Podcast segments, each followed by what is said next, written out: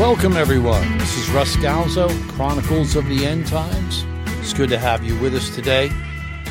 Today, we're going to be discussing the Church of Jesus Christ in the last days. We are going to see and have been seeing a separation between those who want to just kind of sleep in the light and those who are getting a call from God and they're reading their word, they're praying, and they're being called to a closer walk with the Lord. And in that closer walk, uh, they're getting a burden for the lost, for those who are hurting, those who have broken hearts, those who are need healing.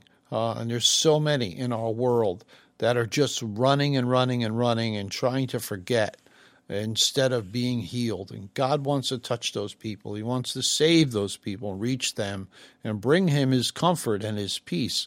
And it's important for us as Christians to remember that this is our task in life, and especially in these last days.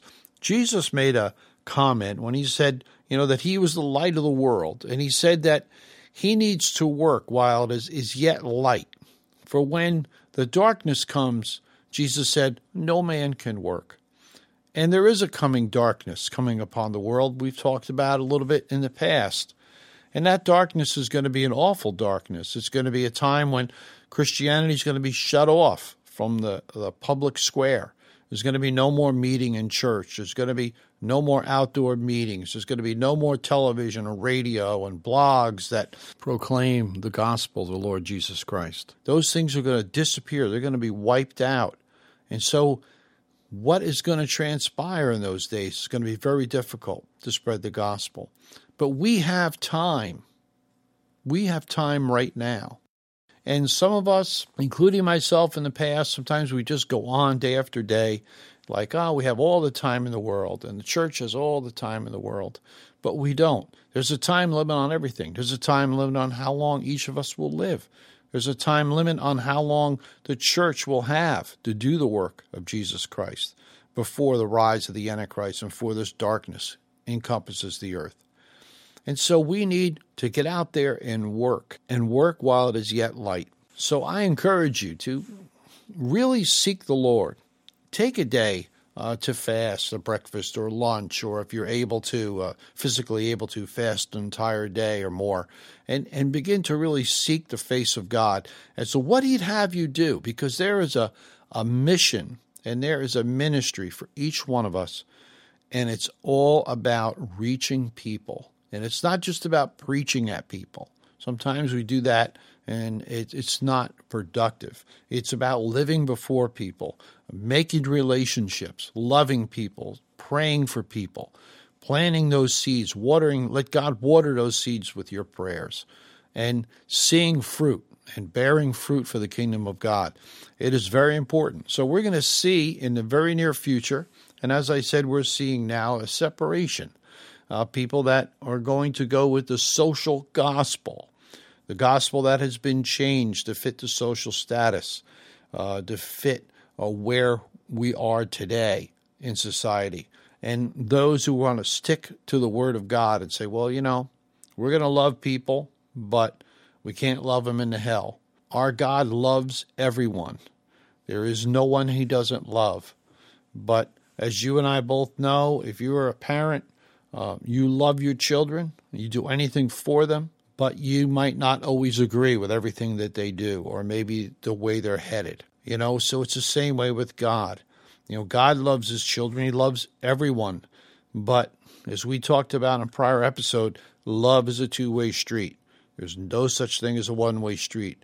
We just can't say God loves me and no, that's good enough. No, we have to have that relationship. So many times you hear people say, Oh, I can't wait to get to church. I'm all dried out. I hope I can make it till Sunday. You can't live from Sunday to Sunday or whatever your Bible study is or whatever fellowship you have. You need to have an ongoing, daily walk with God that fills you because you can't depend on other people for your strength and for your joy and for your growth. It's wonderful to go to church.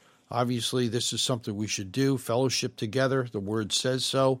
We hear the word of God preached, we worship together. It's wonderful.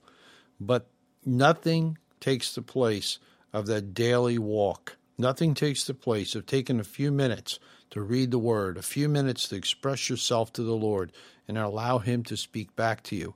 This is how you will grow. This is how you will bear more fruit in these last days.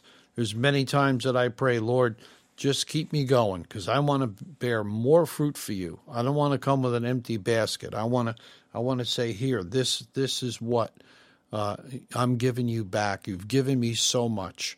You know, we can't earn our salvation.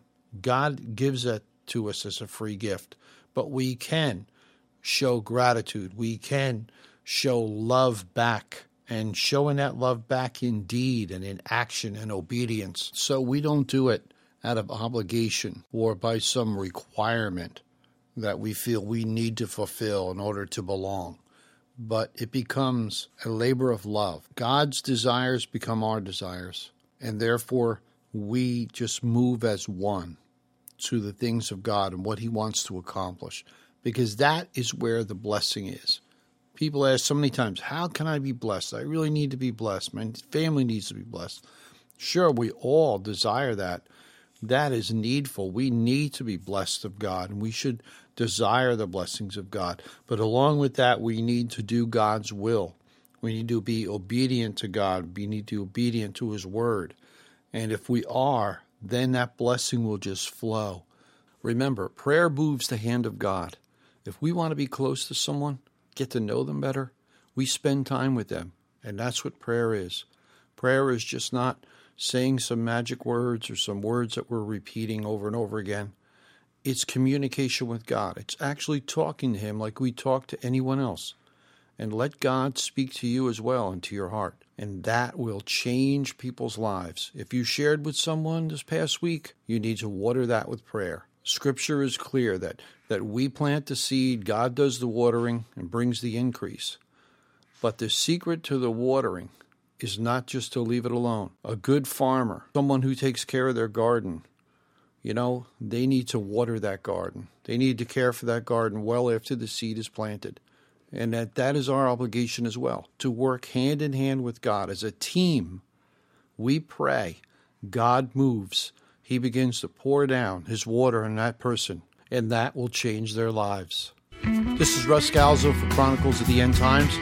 Be with us for the next podcast we're going to start a series called Living and Being Successful in Babylon. See you next time. God bless.